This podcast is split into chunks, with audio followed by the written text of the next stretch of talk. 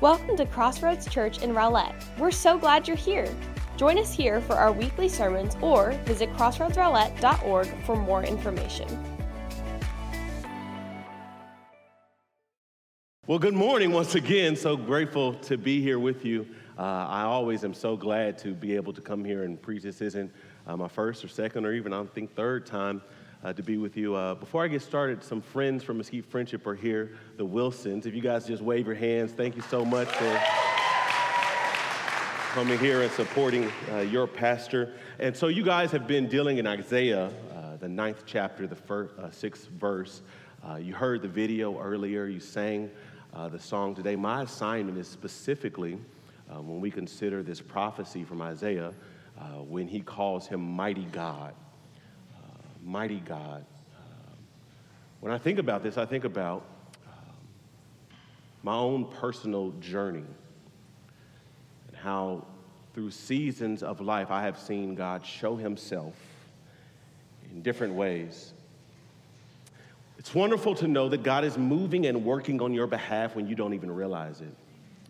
The Bible specifically says that while we were yet sinners, Christ died for us.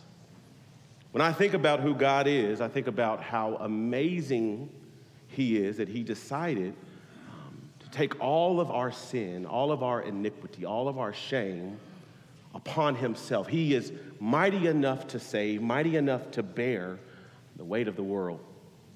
One of the things that my kids miss out on because they don't watch commercials. Uh, they're too busy watching Netflix, no commercials, Hulu, no commercials. Disney Plus, no commercials. So they don't get a chance, the opportunity that many of us got, which is to watch commercials. So they miss out on things like learning that Jim Adler, he's the Texas hammer. they, they, they, miss out on commercials like um, call 267 8433. Yeah. Because the next best thing to do is doubt. Yeah, they, they miss out on that. They miss out on for some reason, some way, somehow, a giant glass pitcher busting through sheetrock saying, oh yeah, and it's the Kool Aid man, they know nothing about that. But one thing I remember from my childhood is this psychic by the name of Miss Cleo. She would say, I don't know where she was from, but some sort of Caribbean accent, call me now for your free reading. She was a psychic, so she said that she could tell you your future. She would tell you what would happen in your life. And, and I, I thoroughly believe that none of that is godly and of God. But here in Isaiah, we discover not a psychic, but a prophet. Word from God about the coming Savior of the world, about what he would come to do. In Isaiah, he's a prophet, not a psychic. And, and in chapter 9, verse 6, he prophetically proclaims the coming of the Christ. We can conservatively say that when we look in Scripture, that Jesus fulfilled at least 300 prophecies during his earthly ministry. I love it because Isaiah chapter 9, verse 6 says that he will be called. Everybody say called. called. This word called quite simply means to be, have a name or a title or a designation attached or attributed to you. He will be called. This is what we will know him as. And we will know him as this because he will show these signs of this being who he is. He will be called. And one of these titles is Mighty God. Mighty means to be superior, to be a hero, to be powerful, to, to be strong. God, this text is the original Hebrew language, this word El. Every time we see El, it is singularly used to describe who God is. As a matter of fact, in the first few times in Genesis, when we see El, it's saying God Most High, the God Most High, the one, the only. There is no question, there is, there is no um, wondering about who we are referring to. This is the creator of the heavens and the earth. This is God. Really, when it comes down to it, the simplest way Isaiah says when he says he is mighty God is quite simply to say he is powerful. He is powerful. So, for us today, there's three ways in which we discover how powerful and the power of Christ in this text. We see, first of all, that there is past power. Everybody say past power. Power we see displayed in the past. Genesis chapter 1, verse 1 says, In the beginning, God created the heavens and the earth. That's power right there. But then John chapter 1, verse 1 says, In the beginning was the Word, and the Word was God, and the Word was with God. So, who is this word? This word is Jesus Christ. So, John lets us know that in the beginning, Jesus was there, and Jesus was God, and Jesus was with God. In Genesis chapter 1, verse 1, we see in the beginning, God created the heavens and the earth. So, ipso facto, if Jesus was there in the beginning, he has all power power to create. I, I love this because the beginning matters. Being there in the beginning matters. Here, here's some things that we can uh, discover from this. In the beginning means that, that, that we know that, the, that, the, that God, we discover the eternality of God. Let me put it that way. In other words, that God is, He is eternal. Here's, here's what that means there is no beginning to God. There's a beginning to the beginning, but God was there before the beginning. So therefore, there is no start date for God. There's no start date for God. That means there is no end for God. He is eternal. He supersedes time. That shows the power of God. The fact that He is before there was light, before there was air, before there was oxygen, He is not dependent upon anything. He is eternal. He needed nothing to get Him started. He has always been God.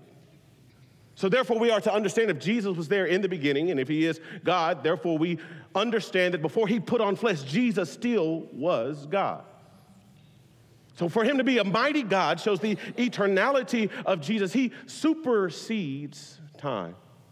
Not only do we discover that, but we also see the energy of God the ability to just create out of nothing. How amazing that is the absolute extreme power of God. To tell the sun to shine, you've got to be strong. To tell water to be wet, you've got to be pretty strong. We see the energy of God in the beginning, so therefore we understand if Jesus was there in the beginning, he has the same energy, he has the same eternality. We see the efficiency of God. Here's what I mean by this He did not have to use a generator to have power. He had power in and of himself. He was able to do it. There was no question about God's ability to create. And Jesus is there in the beginning, he's there as well to be able to do anything but fail at this creation moment. But then we also see the effort of God. When God creates everything, he looks at it and he says, It is good. So, whenever God does something, He does it to perfection. His holiness that we sang about is the chief nature of God. We understand that everything about God derives from His holiness. So, therefore, if God created there in the beginning, if Jesus was there in the beginning, anything Jesus does is perfect. It's good. Uh, I, have done a few projects um, around the house, and um, every time my wife complains, I tell her that's not my full time job. I don't, I don't do this for a living. When she complains about my sermon, I say, oh, I don't know what to say to that. but no, do you know how hard it is to make something look good? I mean, have you, has anybody ever painted before and, or you ever tried to do some woodworking before and, or maybe you've tried to work on a few things before and you've discovered it's really hard to make things look decent. But God effortlessly makes things perfect. This is the very nature of who God is. Therefore, it is the very nature of who Christ is. So when we say He is a mighty God, we see this past power that is on display. From the moment of creation, we see that Jesus has all power, past power in His hands. This is, this is real, real power. This is not a, a scheme. This is not a dupe. This is nothing fake. This is, this is true power. When he, when he writes this, when Isaiah writes this prophecy, he's not trying to trick anyone. He's saying that he will be, he is a mighty God. Many years ago, there was a guy who was selling uh, solar uh, dryers, solar clothes dryers for $49.99. There was an ad, solar powered clothes dryers for $49.99, and everyone was purchasing them. It sounds like a great deal. Solar powered clothes dryer, $49.99. How amazing would that be for you to own one? And, and, and he sold it and he marketed it in a magazine and he sold thousands upon thousands upon thousands of dollars of these solar powered uh, clothes dryers, and when people received them in the mail, they discovered it was nothing but a clothesline. he said one thing, and it was true. It was solar powered clothes dryer, but people were deceived. But when we say that Jesus is mighty, there is no deception to his might. Because if he was there at the beginning, he's still here now because of the eternality of God, the effort of God, the efficiency of Christ. He is a mighty God. Not only do we see past power, but here's what I've discovered from this Genesis chapter 1, verse 1 is a very personal testimony in my life. Much of my life has been an up and down roller coaster as I have wrestled with different things as it connects to my faith. Uh, my dad is a pastor, grew up in the church. He's a, a church planter, uh, just retired in June of this year after 42 total years of ministry. His life has been a legacy of faithfulness to God, and I was a PK growing up, and I rebelled. As a matter of fact, as soon as I turned 18, I could not wait to get out of the house to run as far away from everything I knew about church. And I remember I began to wrestle with this idea of faith. I began to wrestle with what I really, really, truly wanted to believe for myself. And I would read all of these sacred texts from all of these different religions. And I was looking and I was searching for who God truly was, what God truly was. And I looked at all of these different books and I read this person, I read that person, I read this text, and I read that text. But something about when I opened up the Bible and I turned to Genesis chapter 1, verse 1, I read something that nobody else wrote, which said, In the beginning. It was something about realizing the beginning of time that no other author of any other sacred text could say that let me know that God is real. Because if He was there in the beginning, He was still there in 2007 to change my heart and my mind, to give me a word to preach, and to touch my life in such a way that it was turned around. This is a mighty God. So we see past power, but then we also see public power. Here's what I mean by this Jesus, he comes, and he comes to show himself that he is God. And he does this that throughout his ministry here on earth, he does and performs miracles, signs, and wonders. This is public power. Nobody was there at the beginning. No one got to witness the awesomeness of the stars being set in their place. Jesus, he comes, he's born, he lives, and he begins an earthly ministry, displaying things that are beyond the imagination of those who are around him, doing certain things that would captivate the hearts and the minds, the mentalities of the people who he is connected with. And in each something, in each miracle, he conquers something. This is the epitome of might, being able to conquer something. He conquers something in each one of the miracles that he performs. He conquers doubt. There are 5,000 men, not to include women and children, who are hungry after they have come to listen to the words of Jesus Christ as he is preaching. And he tells his disciple Philip, Philip, feed these people. And Philip says, We only have 200 denarii, which is not enough to feed these people. He doubts that Jesus already has a plan in action as he looks upon the people. And the Bible says he has compassion on them because it's getting late and all the shops are closed and they're going to be hungry. And he says to Philip, Find them something to eat. And Philip doubts that anything can happen. But in that moment, he conquers doubt, tells them to sit down, and he takes two fish and five loaves of bread, and he feeds 5,000 men, not to include the women and children. He conquers doubt. Not only do we see him conquering doubt in that way, but he tells his disciples one day, he says, Go over on the other side. We're going to make it over there. And he's there on the boat with them, and they, they're on the boat all together, and Jesus, he, he falls asleep. While Jesus is asleep, a storm comes out of nowhere that wrecks the boat so much so that some of these men who are by trade fishermen, who are accustomed to being on the water, are so racked with fear that they say, We are going to die. Wake up, Jesus. He wakes up and he says, Oh, ye of little faith. I'm here in the boat with you. How can you doubt that you're going to make it to where you're supposed to be? And in that moment, he conquers doubt by first correcting their lack of faith, but then he speaks to the wind and the waves, and he shows how he's even able to conquer the elements of the world. He conquers everything. He's a mighty God. Not only does he conquer doubt, but he also he conquers darkness. There was a man who was born blind. His name was Bartimaeus, son of Timaeus. He was blind. He was sitting on the side of the road. He yells out, Jesus, son of David, have mercy on me. Let me parenthetically pause and put this in here for somebody who you might be in a place of darkness yourself. Maybe not a physical blindness, but spiritually you are walking around in the dark and you don't know which direction to turn, which way to go. It seems as if everything about your life is falling to pieces. You are in a great place to hear a great word that says that all you have to do is say, Son of David, Jesus Christ, have mercy on me.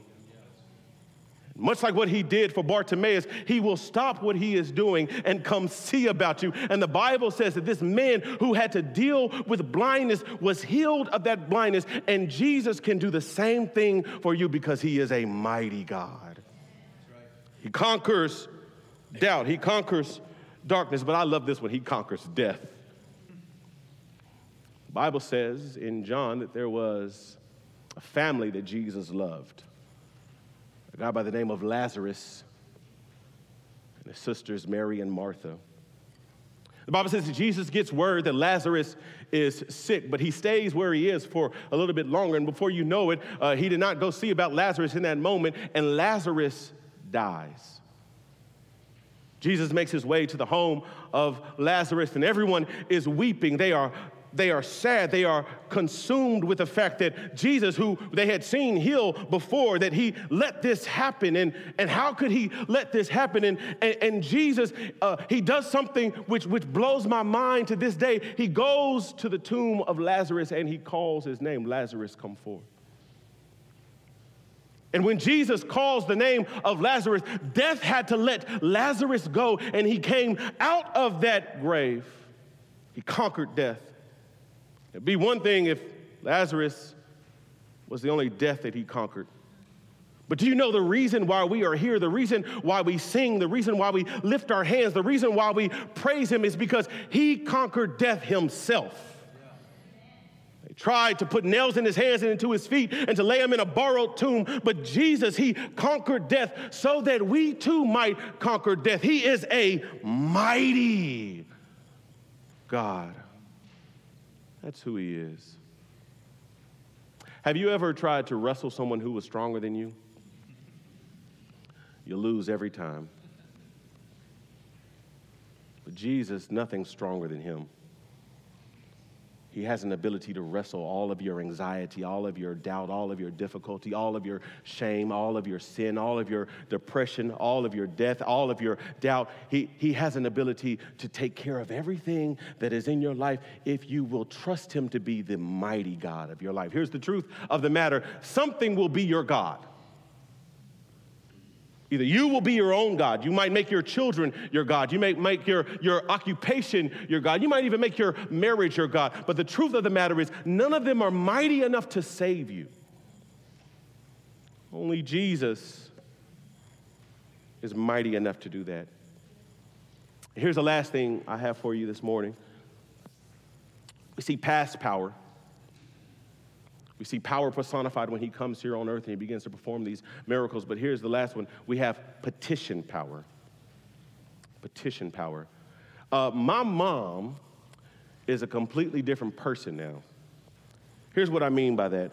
Uh, when I started having kids, she turned into a completely different lady. Grandmother mom is completely different than mom mom. I see my kids doing things that I would have never imagined doing. The other day they were running through the house and I was just waiting for her to say, All right, that's enough, sit down. No, it never happened once. Do you know she gave them ice cream in the middle of the day? I thought ice cream couldn't be consumed until after dinner. Here they are eating it in the middle of the day. They had ice cream for breakfast one time. I'm like, what is going on around here? The other thing that happens is every time I try to get onto them a little bit, she intercedes. When I try to correct them, I try to tell them what not to do, especially if I'm over her house. She intercedes. I'm like, where was all of this intercession for me? Here's what I mean she, st- she stands up for him, she sticks up for him. When the wrath of an earthly father would come their way, she steps in between. And you know Jesus does the same thing for us. When the wrath of a heavenly father, because of the wages of sin, because they ultimately should lead to death, he steps in between and he steps in for us. According to Romans chapter 8, verse 34, Jesus is seated at the right hand of the Father, which is a position of power, making intercession for us. He is petitioning on our behalf. Here's what happens the devil, he is an accuser. He wants to say to God, Do you see what they're doing? You see what they've done? You see them sinning. And while he is accusing, his accusations fall on deaf ears because Jesus is right there petitioning for us on our behalf, saying, I've already covered that. I've already paid that price. I've already shed the blood for that. He is a petitioner on our behalf. But here's how that happens it happens because he is the only mediator. He's the only one that is between holy father and the hellfire. Here's the truth of the matter. I know we celebrate and we sing the song, Mary, Did You Know? But Mary cannot petition for us. The Pope cannot petition for us. Jason's a wonderful pastor, but he cannot petition for you. The only one who can do that is Jesus Christ. He has the power to stand between the wrath of God, what we deserve because of what we have done, and take that upon himself. That is why we celebrate what we celebrate. Because Jesus has paid it all. All to him we owe. Sin had left a crimson stain, but he washed it white as snow. He is a personal petitioner. In other words, the only way in which He will stand for you is if you have a personal relationship with Him. It's wonderful to sing all the songs about him. It's wonderful to do all of these other things about him. It's, it's wonderful to see presents under the tree. It's wonderful to see all of these beautiful things. But the truth of the matter is, nothing matters more than knowing Jesus for yourself. i never forget one day I was struggling in college and I called my dad and I said, Dad, I need you to pray for me. And he told me, he said, Son, I'll pray for you, but there's gonna come a day in your life where you have to learn to pray for yourself. And he told me that over 20 years ago, and it still sticks to me to this day because that was the truth. I could no longer rely on my parents' faith and my parents' religion. I had to understand it for myself, and I've come to tell somebody this morning that you've got to know Jesus for yourself. He wants to have a personal relationship with you. That's why we call him Mighty God, because he's mighty to save, mighty to heal, mighty to redeem, mighty to deliver, mighty to set free. The question for you today is Have you experienced his might? Have you seen him change your life in such a way that you no longer want to be the old you, but you want to be a new creation in Christ Jesus? Have you allowed the Holy Spirit to rest, rule, and abide in you that you might live a life that is reflective of what he came to do, which is not just to be born, but to die? Nothing worse than to waste grace. To know that grace is sufficient to think you need to do something on your own. But no, we are to wholly and completely and totally depend on Him because He is a mighty, good God. Let us pray. Father, we thank you.